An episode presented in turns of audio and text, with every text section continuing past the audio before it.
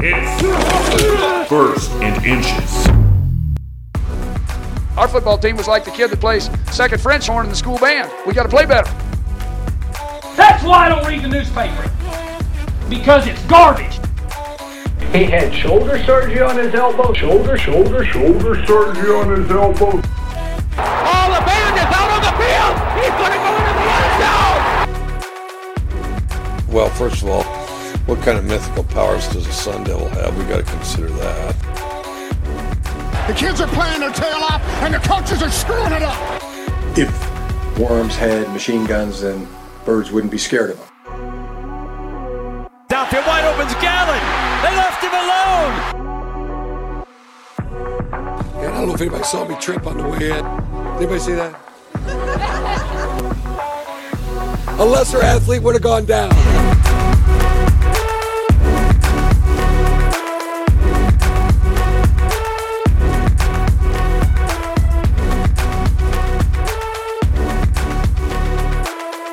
And welcome back, sports fans, to a very special rivalry week edition of First and Inches, brought to you by Milwaukee Tool. Nothing but heavy duty. I'm Kevin Wise. He's Patrick Smith. And if you can't tell, we're pumped up for the best week of college football. Only comes once a year. Patrick, how are you? Dude, I am great. How can you not be? This is the week we've been waiting for all year long. It's rivalry week. It's time for the game. I can't wait. I can't do anything but think about college football. Every piece of content I have consumed in the last 72 hours has been college football.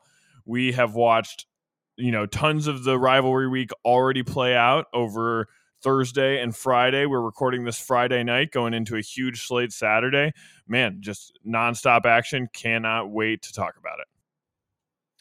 Absolutely. You know, I think this is what college football is all about. This is what really separates, you know, college football from the pros. We have one week where all the rivals get together. Um, not only is this for bragging rights and pride, but there's huge, you know, um, conference championship and, and college football playoff implications on the line.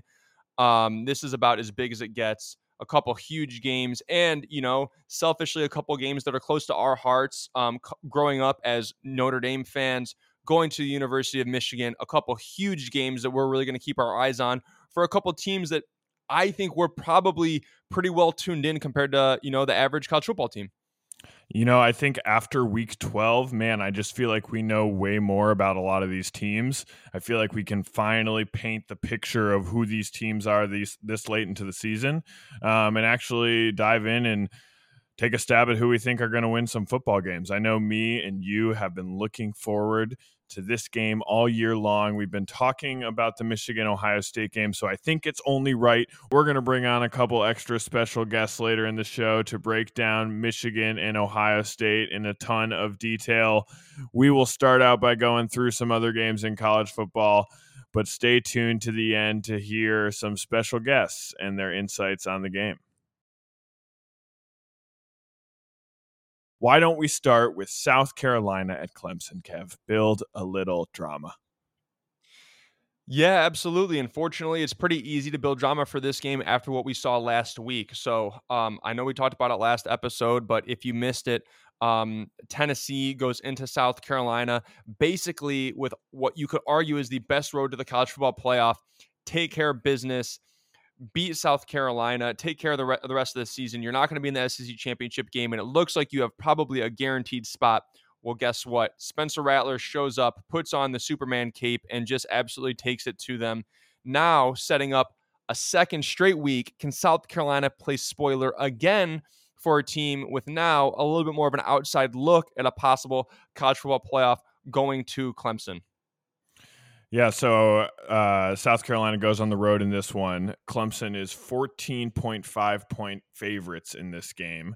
Um, I think there's a you know a decent amount to talk about on both sides of the ball here. I mean, Clemson is a team that has underachieved all year with bigger talent in the trenches than they've been able to showcase. Um, and then South Carolina, it, it's really a tale of last week versus the rest of the season. Who is the South Carolina team that will show up in this game? Um, will Spencer Rattler show up like he did last week? If so, that's a much different South Carolina team.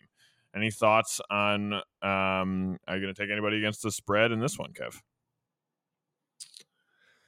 Yeah, I'll, I'll, make a pick in this one. Um, as I've told you before, sometimes for me, it's not even about the teams as, as much as it is the spread. I think 14 and a half, especially getting that half so that if, if um, you know, Clemson wins by two touchdowns, that, that's not even a push. For me, that's just a little bit too much. I don't think South Carolina is going to get it done, but I think they'll keep it within 14. Why do I think that? Look at the number of times that Clemson this year has really run over people that are that are better teams. It hasn't been a lot. They just don't have the firepower they've had in past years. I think Will Shipley is a good running back. He's a serviceable back. He's probably an average ACC back, maybe even upper echelon in the top two or three guys in the ACC. He's not one of the best running backs in the country. They obviously have questions at, at quarterback. Um, that's kind of what's really hampered them this season. Um, and I think that South Carolina uh, is coming off a big game that's giving them some confidence. Uh, I do think it's going to be a little bit of a letdown spot. How many times can you emotionally get up in a row? Um, that was a huge win, but it's also going to be a, a, little bit draining. I think that Wells on the outside for South Carolina is a legitimate wideout. I'll admit I didn't even I knew he was kind of their number one guy, but I didn't know a ton about him going to last game. And man, he looked awesome against Tennessee. That being said, this Clemson defense ain't the Tennessee defense. This this is a much better defense. This defensive line obviously has multiple first round picks on it. I think they're going to be able to get much more pressure on Spencer Rattler. He's going to look a little bit more like the uh, rattled Rattler that he can be sometimes. Um, so I think that Clemson understands they have an outside shot at the playoff. Uh, I think they're going to get it done in this one, but I don't think they're going to have, you know, I don't think they're going to be able to cover the spread. We agree on this one, Kev. I think Clemson wins this game, but I do not think they cover 14 and a half. I think we see somewhere in between in terms of Spencer Rattler. Maybe not all the way to rattled Rattler, maybe rattled Rattler at times. Um, but I think he can flash a little bit on the offensive side of the ball here for South Carolina.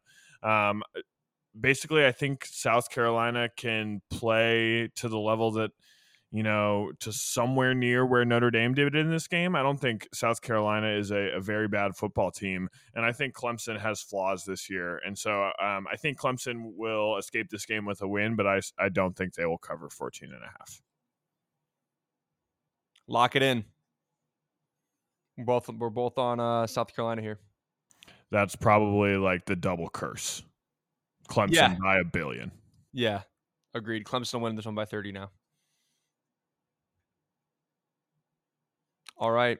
Let's move to the uh, SEC here, the Iron Bowl, which I will say, just let me a little bit of nostalgia. You know, I graduated in, in uh, 2014.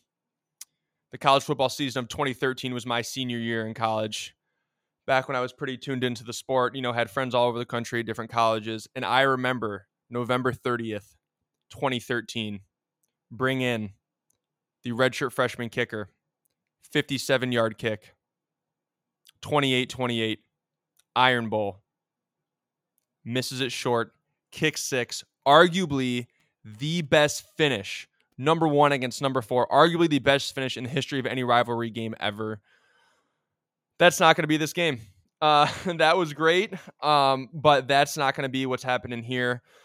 Um, Pat, what are your thoughts on this year's Iron Bowl? Yeah, so Alabama hosts this year. 22 point favorites. Um, interesting situation with the programs. Auburn now with an interim coach. Um, fired their old coach. They now have Cadillac Williams in there. Um, Cadillac Williams, uh, love the vibes he's brought to the team. You know, seems to have rallied the guys together. Really easy guy to root for. I think on Auburn's side of the ball, Tank Bigsby is going to, you know, I think he's going to get some work in this game. I think he's going to be able to run the ball more than people would expect. I think Auburn can get some stuff done on the ground in this game. Um, and I guess where I boil it down to with this Alabama team is I don't think Alabama is as good um, as a lot of people think that they are this year. And I still think those lines and the spreads in their games are lagging slightly behind. Uh, I, Alabama could certainly blow out Auburn. They're the better football team. Auburn is severely outmatched in this game but I don't think Alabama is that ruthlessly efficient to get 22 points in this game. I got Auburn covering. I think they get blown out. It's probably in between a two and three touchdown game, but I just think 22 is too much. I think I'm kind of right there with you.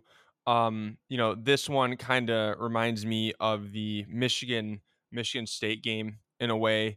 It's a big rivalry game, but you clearly have one team that, that is just more talented, uh, more experienced than the other. You have some kind of um, head coaching questions that are swirling around the team that's the underdog.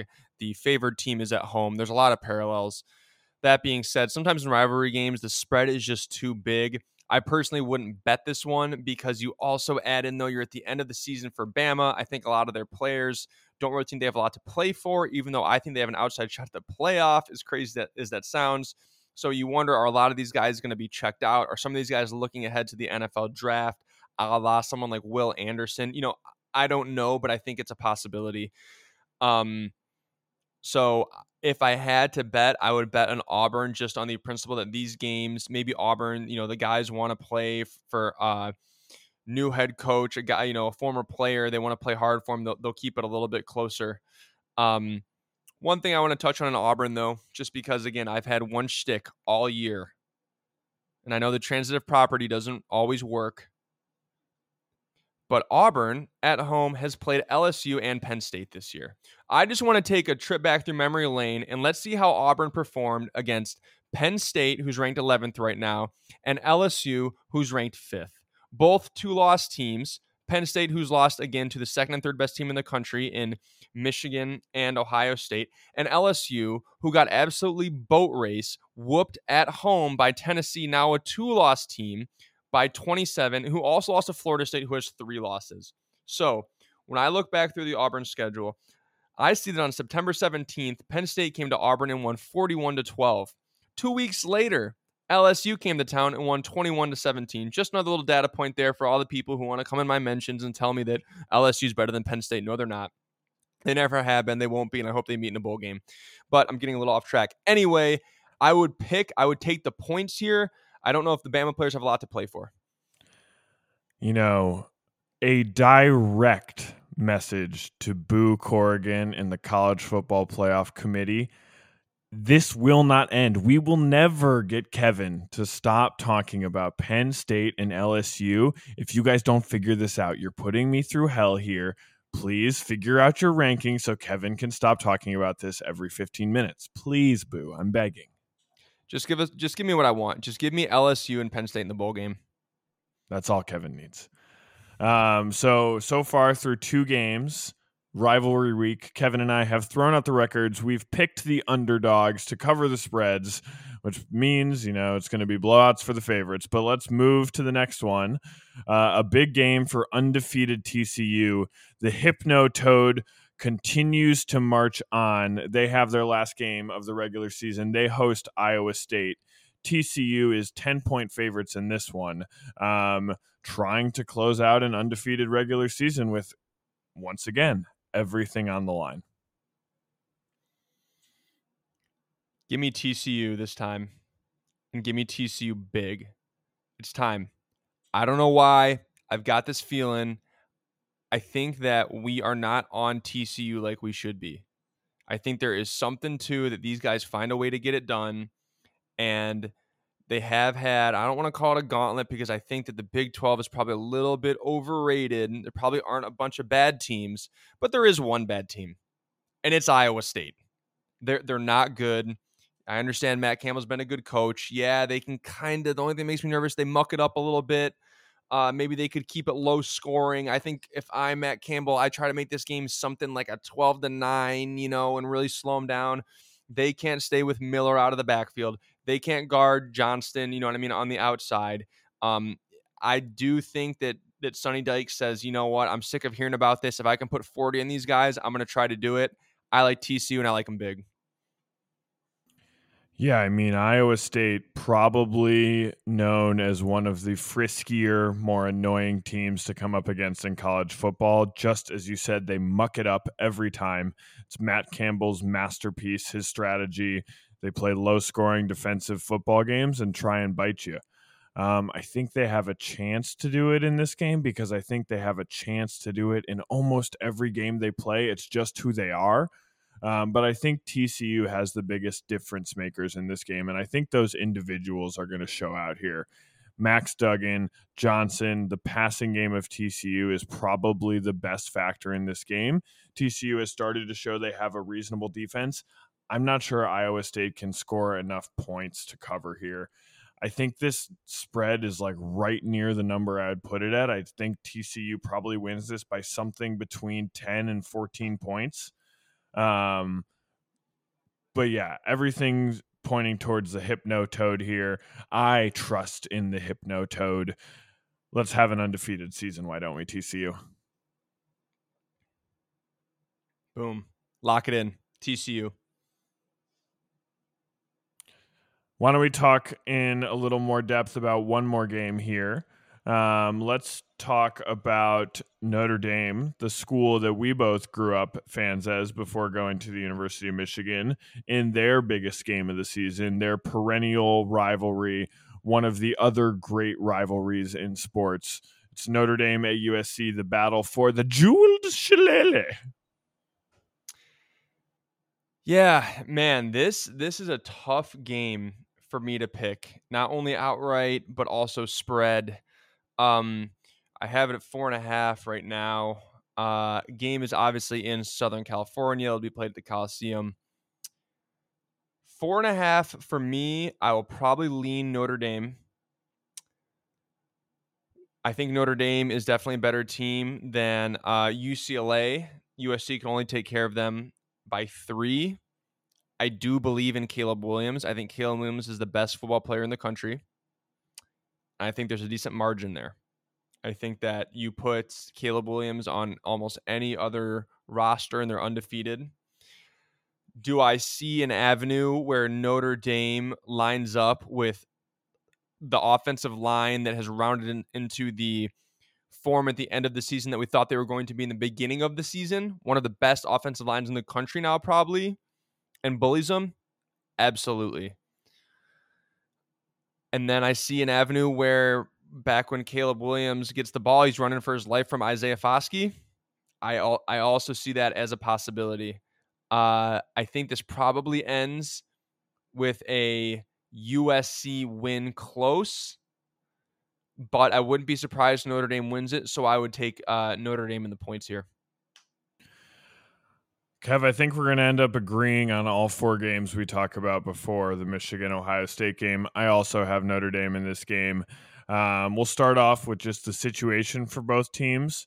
Uh, USC has the benefit of being at home, but USC coming off of a much more emotionally charged game than Notre Dame here. Uh, USC probably targeting UCLA through the second half of this season as the biggest game remaining on their schedule, the game that would decide the conference for them um, and not so much looking at that big, that usually massive Notre Dame rivalry game that ends the season. Um, so I think Notre Dame has probably had the ability to hone in on USC a little more than USC has been able to prepare for this game. I think USC is in a bit of a hangover spot here after a very emotional, you know, last minute type of victory against UCLA. Um, and then at the end of the day, I think USC has the best player in this game, but I still think that Notre Dame is a better team. Um, and I especially think that there's a massive mismatch in this game, and that's that I think Notre Dame is just going to run and run and run and run and run this entire game.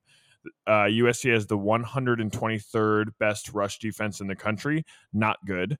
Notre Dame is just going to put their tight ends on the field. They're going to put bodies on USC's guys, and they're going to try and run this game to death.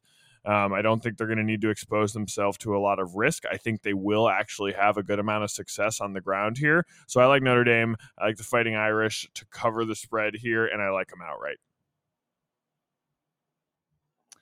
Man, I this is the game where I'm most torn about again just taking ND outright as well. I I just think that I think Caleb Williams has a little more a little more magic, but it would not. This is the most um if I had to I'll take the points for sure, and this is the most 50-50 game for me tomorrow where I, I really I think I think Notre Dame probably has a better roster than USC does. Um I'm still not completely convinced the Irish have fully rounded into their complete form of what they could be.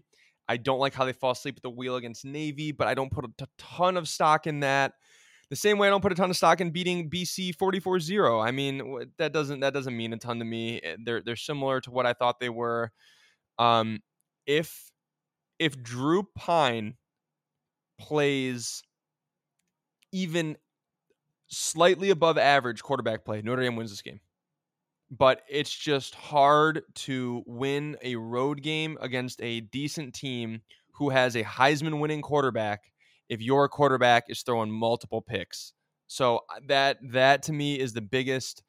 If Drew Pyne turns it over, I would say less than two times. I'll give him one. He has two turnovers. I think Notre Dame loses.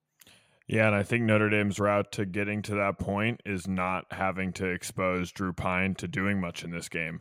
I think if Notre Agreed. Dame can find their success on the ground, they can take control of this game and keep Caleb Williams off the field. And I think all those pieces of the puzzle just fit perfectly in this matchup. I think Notre Dame will be able to run the ball. I think they will be able to chew up the clock. I think they will be able to keep Caleb Williams off the field and will be able to not expose Drew Pyne to a lot of uncomfortable situations.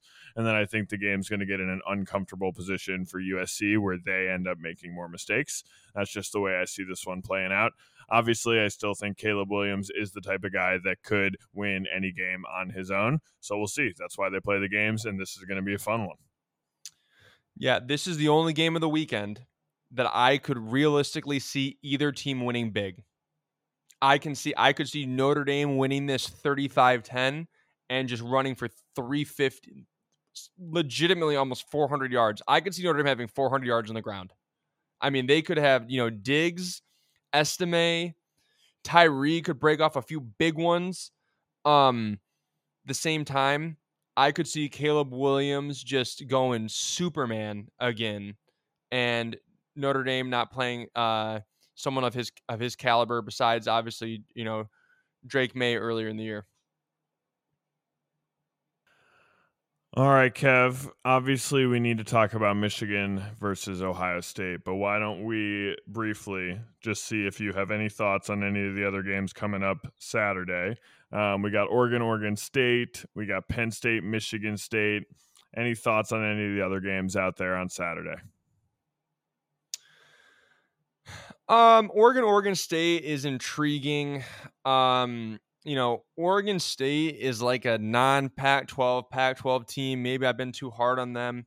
They obviously played USC really well at home earlier in the year. Um, Oregon is a very, Oregon's timeline this year is very interesting to me, especially from the perspective of Dan Lanning, who uh, all of a sudden last week against Utah, the defense looked a lot better. And you might wonder if that defensive guru is starting to call the plays a little bit more now than he was before after the Oregon defense looked like it could have been a little bit suspect. How healthy is Bo Nix? I think that's a huge question. I don't really like taking picks on games when I don't know if probably the most important player in the game is at full strength or not. Um, so that makes me a little bit nervous there. Um, when I think about Penn State, uh, Michigan State, I think Penn State is um, a good to great team that just happens to play in objectively the toughest division in football. So they don't get the credit they deserve, but that's well documented on this show. I think that Michigan State is uh, extremely unpredictable.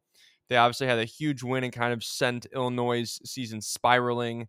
However, you know, there's so many different things swirling around about the program and, and the coach right now that that's not um, that's just not a game where I, I feel like I can't even key in on, on how those guys are feeling and how motivated they will be for this one. Yeah, you know, uh, I don't have much to add. I think you covered those two pretty well. Uh, Bo Nix' health, obviously the biggest factor going into that game.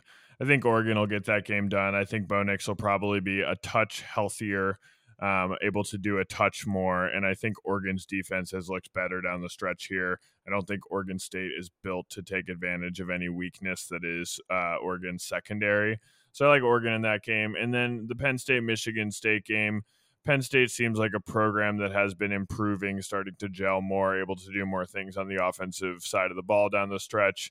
Michigan State looks like a program that's a little bit reeling and a little bit of disarray, coming off of just a really bad loss at the end of the game to Indiana. Um, I'm not sure there's a number or a spread here that would make me want to pick Michigan State. So I guess whatever the number you gave me, I think um, I, I, would probably pick Penn State here. I think the number is somewhere around like 19 or something like that. So regardless of the number, I think I'd p- take Penn State as a, a program that's moving in the right direction, getting a team at home who is in a little bit of a difficult spot why don't we, uh, before moving on, just touch a little bit on some other games around college football? Kind of a weird week this week with rivalry week and Thanksgiving. We get lots of games sprinkled throughout the rest of the week. Um, so, where we are in college football right now, um, we had some games on Thursday. Specifically, the big one to discuss would be um, Mississippi State going on the road and winning the Egg Bowl over Ole Miss, twenty-four to twenty-two. Um, and then we had some games sprinkled throughout the day. Today, Friday, we had NC State in a rivalry game um, going on the road and beating North Carolina, upsetting them 30 to 27. Um, we had Tulane versus Cincinnati in a matchup. Um, two teams fighting for big bowl games on the line. Uh, number 19, Tulane versus number 24, Cincinnati. Tulane came out with a win earlier today, 27 to 24. Um, and then we had Texas playing earlier today, beating Baylor 38 27. Kevin, uh, a lot of action kind of already taken place in college football. Um, the last game in action right now is Florida, Florida State. Florida down 14 to Florida State in the fourth quarter. Kevin, any takeaways from all the other stuff going on in college football that we didn't get a chance to preview? Yeah, uh, I guess we can start on the Thanksgiving game. I was able to catch a little bit of the uh, Egg Bowl, Ole Miss, Mississippi State. Um, a little bit of controversy with Jackson Dart's, you know, questionable uh, backwards pass. Again, technically, the rule states that if a pass is a direct lateral, then it is therefore lateral. And I think it was direct, uh, directly lateral at best. Looked like it was probably a little bit of a backwards pass, so I think fumble was the right call there. Did the refs blow the whistle a little prematurely? Sure. So a little bit of controversy surrounding that. But this just proves the thing that we've said the whole time. Ole Miss isn't that good. Ole Miss, you know, it, it, was pumped up to give Alabama a good win. Alabama has no really good wins this year. Um, so I wasn't that I wasn't that surprised. I think that this was Mike Leach's third shot at Ole Miss, and he he lost his first two. Knew he had to get this one done. Was a little bit ugly. But um, congrats to them. We'll see what happens with the rest of the Ole Miss program, whether Lane Kiffin actually stays, or it seems like he's got one foot out the door, or at least that's what it seems like on a lot of the boards here. Um, yeah, I mean, that play there by Jackson Dart, pretty.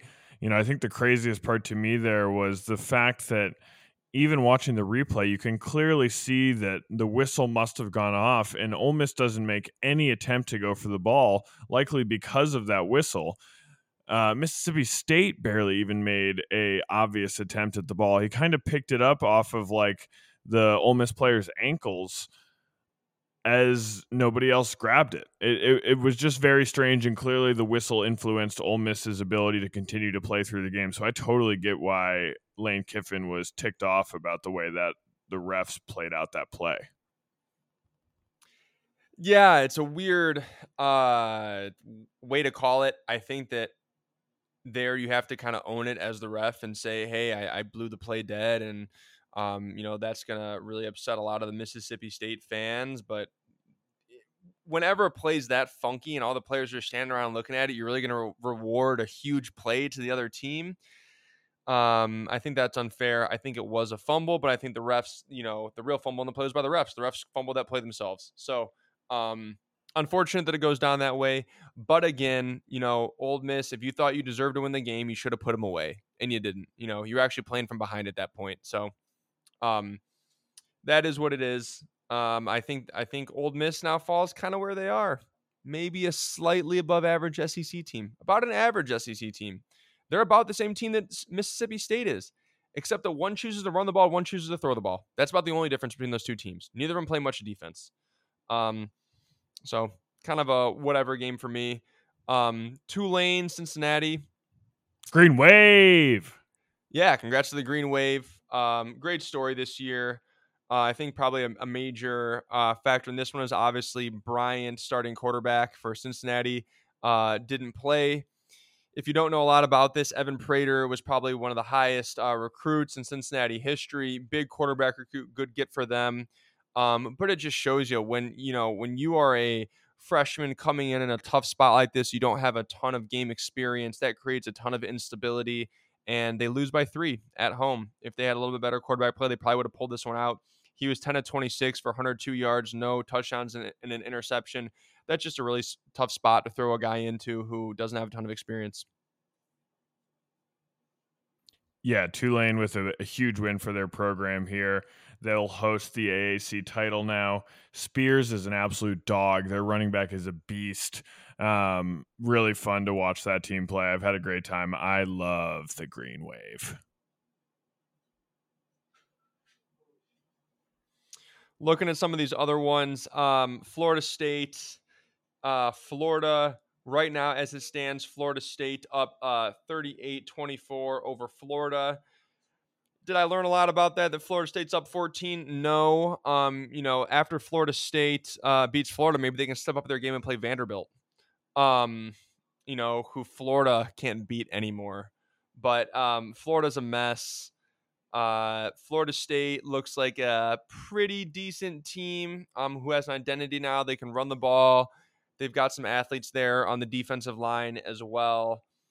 Um, don't think they're quite in that next echelon of teams after that. They're probably, you know, like Florida State's probably in that kind of frisky Utah territory of pretty good but not great. Um, so that didn't surprise me. Uh, Florida and Anthony Richardson is just not it. Um, right now, Anthony Richardson is five of 18 for 151 yards, three touchdowns, and an interception. That's arguably the oddest stat line for a quarterback I have personally ever seen. Um, but that's kind of how Anthony Richardson plays. It hasn't looked pretty in action either. Yeah. I do want to touch on though also um, a team that I kind of I want to let's talk about UCLA. Let's just call them out for a second here. Their last 3 games. You lose at home to Arizona. Woof who is is uh, a bottom quarter Pac-12 team. They're a nematode. They're nothing. They they they then lose to USC. Fine, kept a close rivalry game. They barely beat Cal here. You know, they beat Cal 35-28 and again because it's a sleeper in the Pac-12, it's not going to get a lot of love. We're not going to talk about it a lot. Another big game for Zach Charbonnet, but UCLA's not good. They're just not. You know, they don't put people away. Um, Want to know what's not fun, Kev? What? Betting on UCLA. Don't do that on a holiday weekend. Don't do it to yourself. It's not worth it. No, UCLA's just not good, and their their pass defense is absolutely terrible. Um, the Pac-12. I just have more. I have more questions. Maybe maybe USC's a phony. Notre Dame might thump them. I don't know. Who isn't a phony this year? Let's be real. It might be the year of the phonies. I, you know, it's interesting. I think is is there a possibility that even if all four of the top four teams lose, which I know isn't really well, it's possible. Okay, the winner of Michigan Ohio State could go on and lose the Big Ten championship, so it's possible. Even if all four of these teams lose, should all four still go? Do we already know who the four best teams are? I think we kind of do. Like, um, uh, you know, really, LSU, USC. I mean, the gap to me is so big between four and five. It, it's like these four teams are not perfect, but they have proven that they have the number one thing that a good team has to have, and that's consistency. You know, good teams aren't inconsistent. They've won all the they've won the games, and they all have at least an impressive win on their resume. So you know, I think there could even be an argument made that uh, even if all these teams drop a game, we should just maybe sc- you scramble up the order a little bit, but they all still go. Speaking of top four teams dropping a game, I think it's time. I think it's finally time for us to talk about the game. You know, we've waited all year for this one. It's the clash of Michigan and Ohio State in Columbus the biggest, the best rivalry in college football, maybe in all of sports. 59, 51, and 6 in favor of Michigan is the all time breakdown. Michigan won 42 to 27 last year. Ohio State won the previous eight. We go into Saturday. It will be 1,092 days since Ohio State last beat Michigan, and it will be 22 years since Michigan beat Ohio State two years in a row. It'll be the game of the season, the highest ranked matchup of Michigan and Ohio State since the game of the century in 2006. It will be number two versus number three in a game that will decide the division, the conference, the college football playoffs, and maybe even the Heisman Trophy. Let's get into it. And to start things off, why don't we bring a couple extra people in to talk about things? Joining us to break down the game, we have Archit Sahai calling in from Cincinnati, Ohio, an Ohio State alum.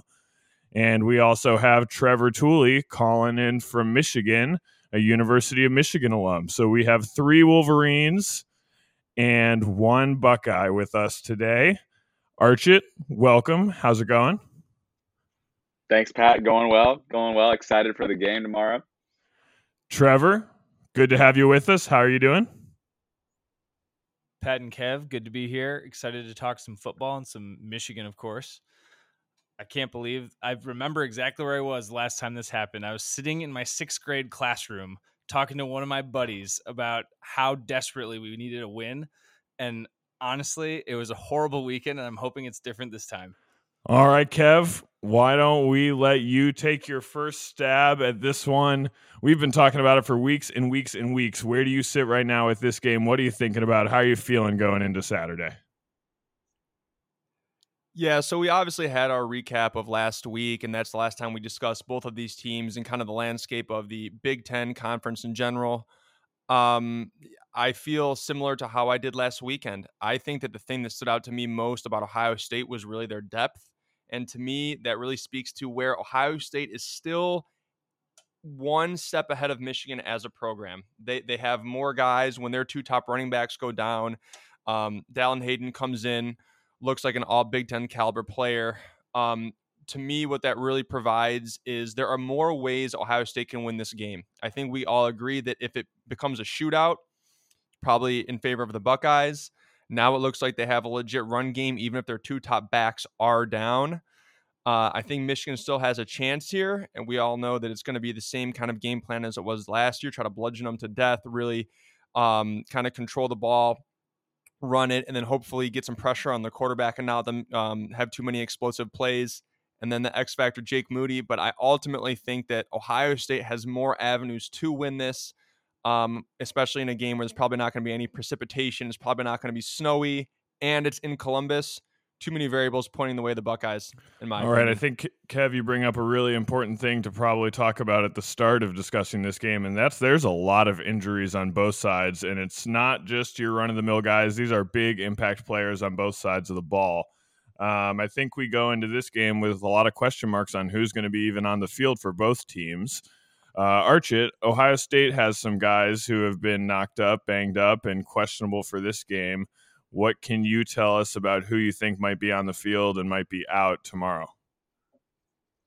Um, it's it's going to be interesting, right? Is uh, to Kev's point, we have Hayden, who's going to be great for us, but ideally we have these two studs of Henderson and Miyan Williams. I actually think Henderson will try to play. There's no no one's come out and said that he won't quite yet. I don't know if he'll be limited though in his snaps. So I'm expecting that Hayden probably gets the most most of the carries tomorrow. Um, Miyan, last time I saw him, had a boot on, and this goes towards everyone this week. Is everyone's being hush hush on injuries in general, which I think to the bigger point is like, is Jaxon Smith-Njigba playing in this game? Do we know like I think that could be such a rabbit to pull out of the hat is like if he comes out and he's lined up in the slot um, with our receivers already, that I think could I don't know if Michigan's already game planning for it, but that becomes a whole different game to me if somehow he's able to go um, tomorrow. Yeah, so I you know I think that would be probably one of the crazier guys to suit up. It seems like he hasn't been really ready to go here for a minute. Um, Henderson played last week try or at least tried to give it a go out there. He did not look like normal TreVeyon Henderson. I think he had 11 carries for 19 yards. Um, so him being a little more healthy would be a, a, major shakeup for them as well. Michigan, on the other hand, has a lot of injuries um, from the last couple of weeks. Uh, Michigan's run game specifically was down five key roles um, in that scheme um, last week. Uh, Corum and Edwards, obviously the two running backs out. They also were down um, one of their big blocking tight ends, Schoonmaker, um, as well as uh, two offensive linemen, Keegan and Jones. It seems like the projections here are that Corum seems all right, probably good to go. Seems more along the lines of something like a bruise. Um, you know, I think social media saw him out and about delivering turkeys with his NIL money. Um, he looked okay. He seemed to tell reporters that he was okay. So I think Michigan will see him at least out on the field for a portion of this game. Edwards also might be good to work through his hand injury, is the rumor. Um, well, I think we'll kind of have to see Michigan being really hush hush as well about whether he can go. Um, the nice news for Michigan, it seems like um, all of those bigger bodies on the line should be back and ready to go. Um, both the tight ends and the linemen um, more healthy for this one. Uh, Trev, why don't we hear what you're thinking um, coming into this game from the maize and blue side of things? Yeah, I mean, I think to the point of injuries, I mean, I think every team always wants to kind of throw that up, and I hate always coming off like the guy who's making an excuse before the game's even started about you know my team not performing. But to me, honestly, one of the less spoken about X factors for the offensive side is Schoonmaker. If you look at JJ as a passer, which I think he will have to be in order for Michigan to pull off a win here, I don't really think we're going to have the crushing, rushing um, effort that we had last year necessarily. And so I think the passing game is going to be key. And JJ is in rhythm when Schoonmaker is on the field. The guy's getting like five, six, seven, eight targets a game. He's like a really reliable short yardage target. And I think him being there matters more to me than Corum because I think we can always find a back. I mean, Gash looked okay. Like now he's got a part of a game experience. Trevor getting so, a little pompous over here. Heisman running back doesn't even matter. I could care less. I could certainly. I don't know. I, I think an, a half injured Corum is not necessarily better than you know the a fully healthy gash. You think a half injured Corum is worse than? I love you. I can say a gash. Big play last Probably, week. Sorry, I mean, look at okay. If listen, if Harbaugh goes into this game, is like, oh well, last year we just ran off tackle like Ohio State's absolutely prepared for the running scheme of last year. So, are we? Know.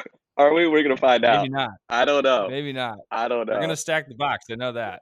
All right, Kev, you're probably the, the uh, Illinois had a more. Kev, you're probably the biggest home field advantage guy around. Uh, this game going to be at Ohio State instead of at Michigan last year. We also have a little bit of weather switch up. We had a devastating dusting of snow last year. Uh, this year looks like it's going to be 0% chance of precipitation and sunny. Yeah, I think that matters. Um, I don't think that necessarily if there were to be precipitation, that Ohio State doesn't have a chance. And I don't think that just because it's a nice day that Michigan doesn't have a shot either. But I think obviously the more Michigan kind of wants to slow it down and, and muck up the game a little bit. I, I think that if there are more than, you know, four or five passing plays in the game from either side of 40 plus yards, it probably doesn't end well for the Wolverines. I mean, that's just probably the truth of the matter. Um, but I put way more stock into it being a home game you know, I think that if you look at the two teams from last year, if they play that game in Columbus, what probably happens? Ohio State probably wins. I, I, think that's the truth. And if this game somehow were played in Ann Arbor, would I feel better about it? Absolutely, I would. So I, I think that's the real um, tiebreaker for me. If I think that both these teams are, are evenly matched, I look at um, Ohio State again as having a little more depth, playing at home. You you have to you have to favor them. All right, Kev, I think that that kind of covered a, a, few different angles of that game. Why don't we take our stab at how we think the biggest game in college football this year will play out tomorrow morning? Um, Kev, you want to start us off with how you think this one finishes?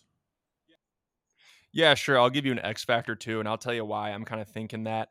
Um, Yeah, I'm probably gonna have a lot of friends, um, other Wolverines in my mentions uh, for this one. That's totally fine. Um, I'm gonna go big. I think Ohio State is out for absolute blood in this game. I'm gonna go 42-24 Buckeyes. Um, I think that the and if I have an X factor, just to show you, I actually do watch these games. I'm gonna go Tommy Eichenberg.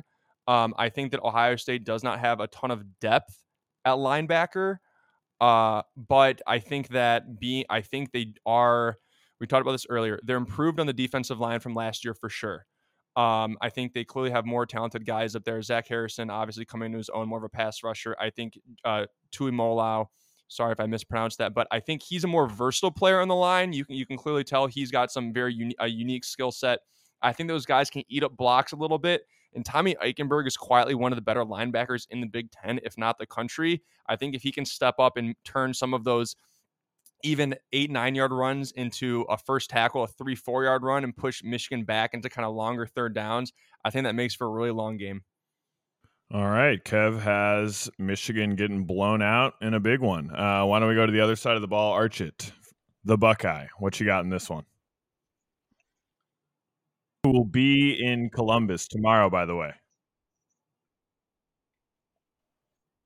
Which is going to be crazy crazy, crazy. Um, still can't find a place to even eat before the game, so I'll, I'll let you know how that goes. But I think as far as uh, predictions, I have it a little bit closer because obviously I can't expect us to ever blow anyone out. So I have 35 24 Buckeyes. Um, I think to Kev's point, I don't I don't know. There's probably a lot of things that will be fluid in this game. The person I'm most interested to see play, I will say CJ Stroud. But I think as far as who I think will be the biggest X factor, I think um, Stover for us, I think doesn't quite. I think a lot of other people get a lot of love on our receiving core.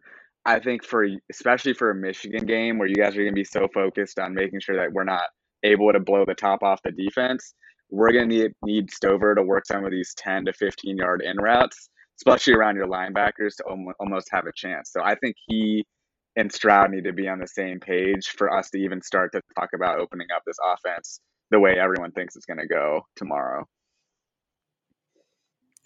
All right, that's two in the Buckeyes column. Trevor, are you going to switch it up or do you have the Buckeyes winning this one as well? Honestly, I don't think I could ever select the Buckeyes. I'm just born and raised Michigan. That's just where I'm at. I own it. It's fine. So I think Michigan's going to pull it off. But unlike you guys, I think if Michigan, if I'm going to take the step to say Michigan's going to pull it off, I think it's going to be by clock management, lower scoring affair, keeping Stroud off the field and trudging their way down. Um, so I'm going to go with a 20 to 17 near near victory with Senior Moody taking the win for us. I think Michigan's X factor, to be honest, though, is JJ's play if J, if we're gonna win, JJ has to play smart, play fast, be creative. He's probably gonna have to do more than he's done in previous games for us to pull it off. So I think he's the most important on our side. All right, there we go. Ching ching. We finally got one for the maize and blue. And I guess that leaves it with me. Uh, I, like Trevor, will take the Wolverines in this game. So I think this game is honestly pretty similar to last year. You know, I think both teams are in a similar place. I think um, Michigan's run offense a little bit better than last year. Uh, Ohio State's run defense um, moderately better than last year. Probably gives them a little bit of an edge because I think they've improved on that side of the ball. Um, but I'm not convinced that Ohio State's offense is going to have a walk in the park here with Michigan. I they have gone up against some teams with comparable run defenses, and they really just haven't looked very good. Um, against Penn State, probably the closest comparison to what Michigan can do to stop the run game. Less than 100 yards on the ground, 3.8 yards per carry. Um, that's not going to win you a game against Michigan. You're going to have to probably do a little more than that um, or risk being a little one dimensional in the pass game. I think on the other side of the ball, I think um, a lot of people who have watched Michigan play the last couple of weeks have seen probably Michigan's floor in the passing game. And I think a lot of that falls on what I think the X factor in this game is, which is Michigan's wide receivers. Um, if you watch the Illinois game, you can see that Michigan is leaving tons of yards on the table in the passing game. And there is not that big of a jump that they need to take to significantly improve in that area. I think there's balls, you know, we saw at least two or three that could have been touchdowns for Michigan in the passing game that were either a missed throw of an open receiver or a missed catch crossing the goal line. Um, I think those plays you can see Michigan make a couple more of them in this game. I have them winning a low scoring game, probably coming away with a couple touchdowns here. Uh, I'll go 26 23. Um, Michigan getting another four or so field goals from Moody, um, but controlling this one in the trenches similar to last year.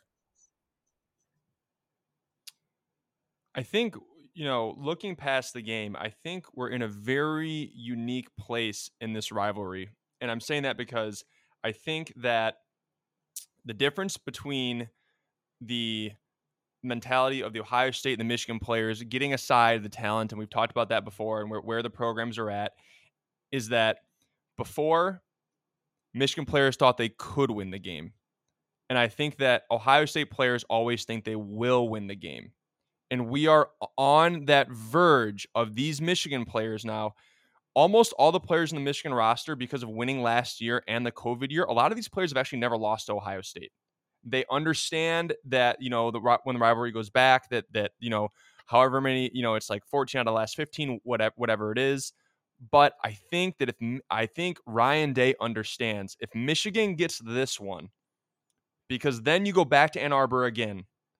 Once is an accident, twice as a coincidence, three times as a pattern. And I think that you let Michigan get this one at home, your things are really starting to change. And that's a scary thought. You don't want to let that happen. So I think that he really understands the importance of this game, but I still think that the Michigan players are starting to think we will win this game when the Ohio State players are all there. And I think that's where you're starting to see that the mentality kind of change it's really interesting to hear you say that because I was just reading an article this morning from USA Today that said like Ryan Day's head coaching job should be on the line if we lose tomorrow, which is like an absurd statement to make for someone that is so incredibly successful. But I think it speaks to your point that like if we were to lose tomorrow at home with this talented of a team, that is like that changes culture and changes mindset in a way that I don't think as Ohio fans we would have had to deal, dealt with for quite a period of time, and it would have be an interesting limbo to go back to. So I think like I've lived since I've been an Ohio State fan in this fantasy world of like you're saying, I expect to win these games, and for like even losing last year, I think I told Pat I was like, yeah, we lost one. I expect at some point we're going to, but that doesn't change my mindset of us being um, the better team. So I think you're right in saying that it would feel different losing this one at home with this talented of a team would be a whole different type of loss that might change culture too. Yeah, I think this could be a massive moment in the rivalry if Michigan's able to win this one. Um, totally for the reasons you guys said. 20 years since Michigan has won this game twice in a row. Um, so yeah, that that could be massive. I think an Ohio State win also massive for them. You know, just we've kind of not even mentioned everything that's on the table with this game with basically everything programs set out at the start of the season to achieve. This is the division, the conference, the college football playoffs, and a chance at the national title. Everything is on the line here. So obviously, this is a massive game for both teams. It's, it's honestly crazy how big of a game this is. That's what makes this game so tight. Spooky. All right, boys. Well, thank you so much for joining us to break down that game. That was awesome. Why don't we keep you guys around just a little bit longer and dive into a little quick breakdown of how we think the college football playoff might um, play out after some massive games that will pretty much decide a lot of things down the next two weeks. Sure. So I'll take the lead here. Um, I think this is the first domino to fall um, chronologically. Noon game. I do think, as I mentioned last week, it's very interesting to me that the committee put LSU ahead of USC. I do think that leaves the door open for a Michigan or Ohio State loser to possibly get in. I think Ohio State has positioned themselves a little bit better. They clearly have a better resume in the eyes of, of the committee. I think that's probably fair given their win against Notre Dame, which now looks a lot stronger. Um, I think Notre Dame has a chance tomorrow to strengthen that even more against USC. Like I said, it's almost like we've seen Notre Dame play against a potential Heisman winning quarterback on the road and win a la, you know, UNC. I think that USC is a little bit better team top to bottom than UNC is, but I think that Notre Dame win could help. So that being said, the way I kind of see this thing shaking out um, is I think that I think Georgia's going to roll. I don't see them losing to Georgia Tech. I don't see them losing to LSU because, like I said, I think LSU is probably the most overrated team in the country. They're not even close to the fifth best team in the country. Though, um, hopefully, Georgia steamrolls them to where they should be placed. Um, Ohio State will win, and then Ohio State will take care of whoever shows up in the joke of uh, you know Big Ten West. They'll go to the championship game. Congratulations for that. Um, I think I think TCU is going to handle business. I have a little more faith in TCU than most people do. I think you know they um they they've proven that they can do this, and I think the rest of the Big Twelve actually is a little bit overrated. Um, starting with Texas. So whoever gets there, I think TCU will take care of business. And then what I think is maybe a little bit different than everyone else is, I think Clemson is going to slide in there.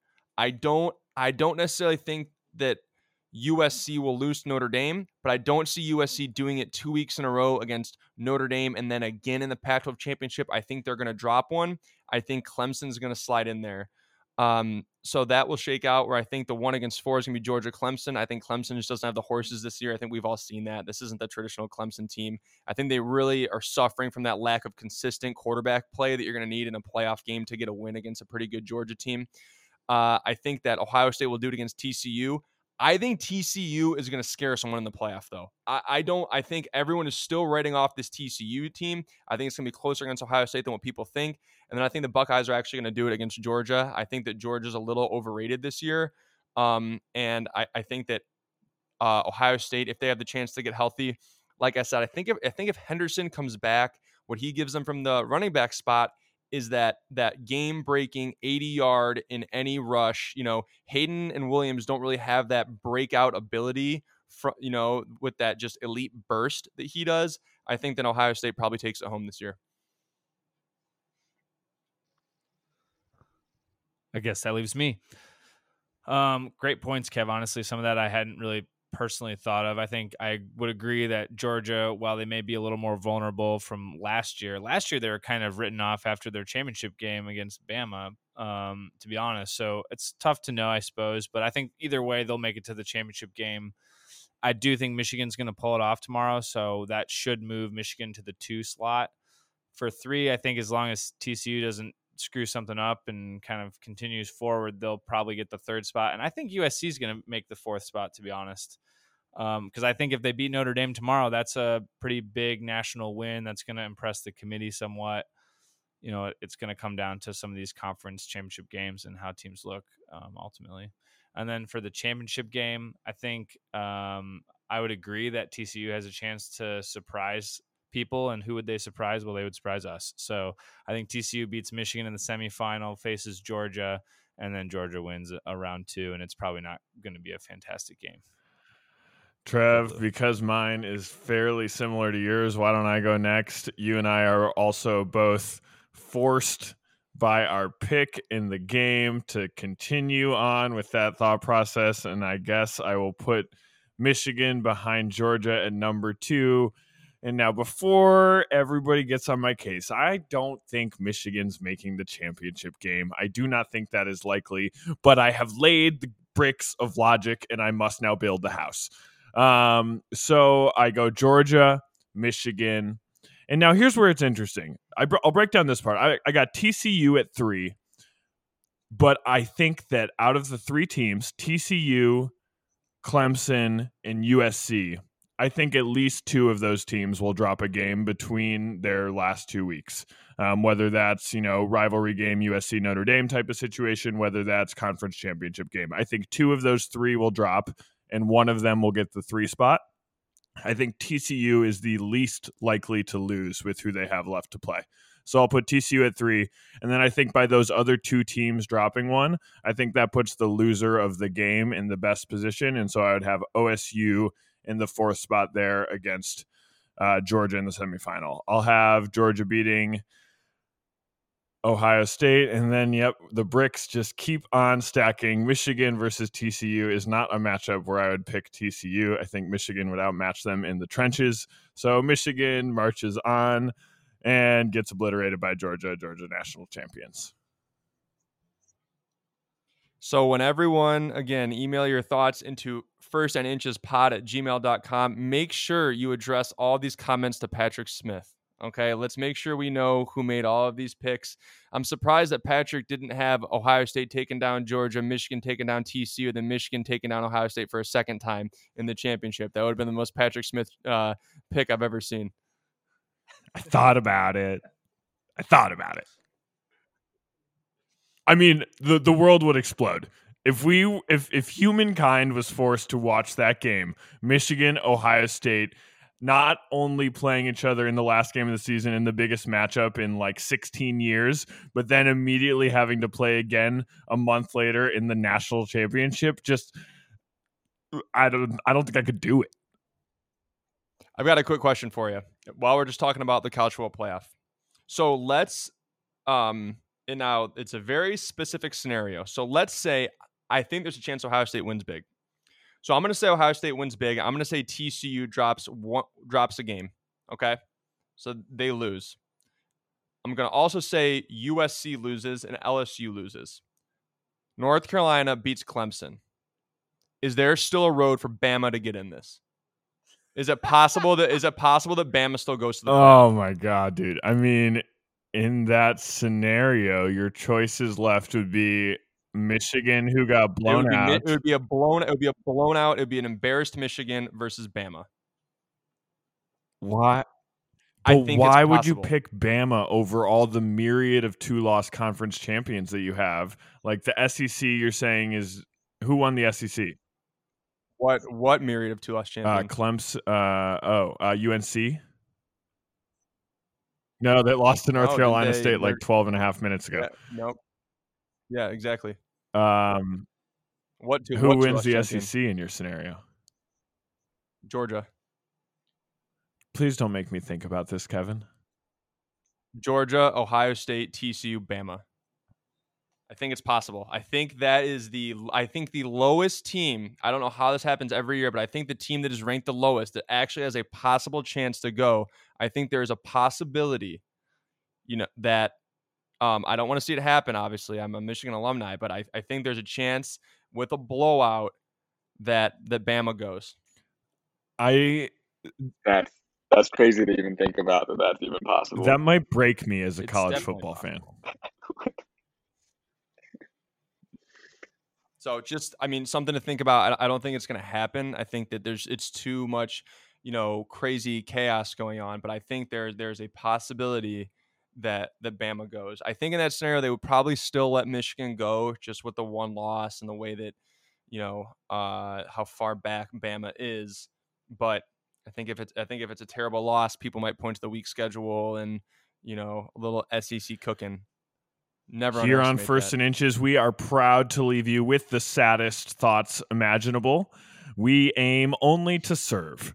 Uh, Archit, Trevor, big thanks to you guys for joining us. This was a lot more fun than just having to deal with Kevin's nonsense alone forever. Uh, so thank you, boys. Uh, we have kept you up late. Archit has a drive down to Ground Zero, Columbus, tomorrow morning. Um, and I have, you know, seven to 10 hours of sleepless tossing in my bed trying to get through the night until tomorrow. Appreciate, appreciate you guys. This is a lot bed. of fun. Yeah, thanks, guys. A good time. All right. Why don't we end it with any final words? I'm going with Go Blue. Yeah, go blue. I, I hope I'm wrong. You're always wrong, Kev. I'm not worried. All right. Thanks, guys. As always, First and Inches, we are brought to you by Milwaukee Tool. Nothing but heavy duty. Enjoy yourselves out there tomorrow on what is the biggest day of the college football season thus far with the biggest game of the year.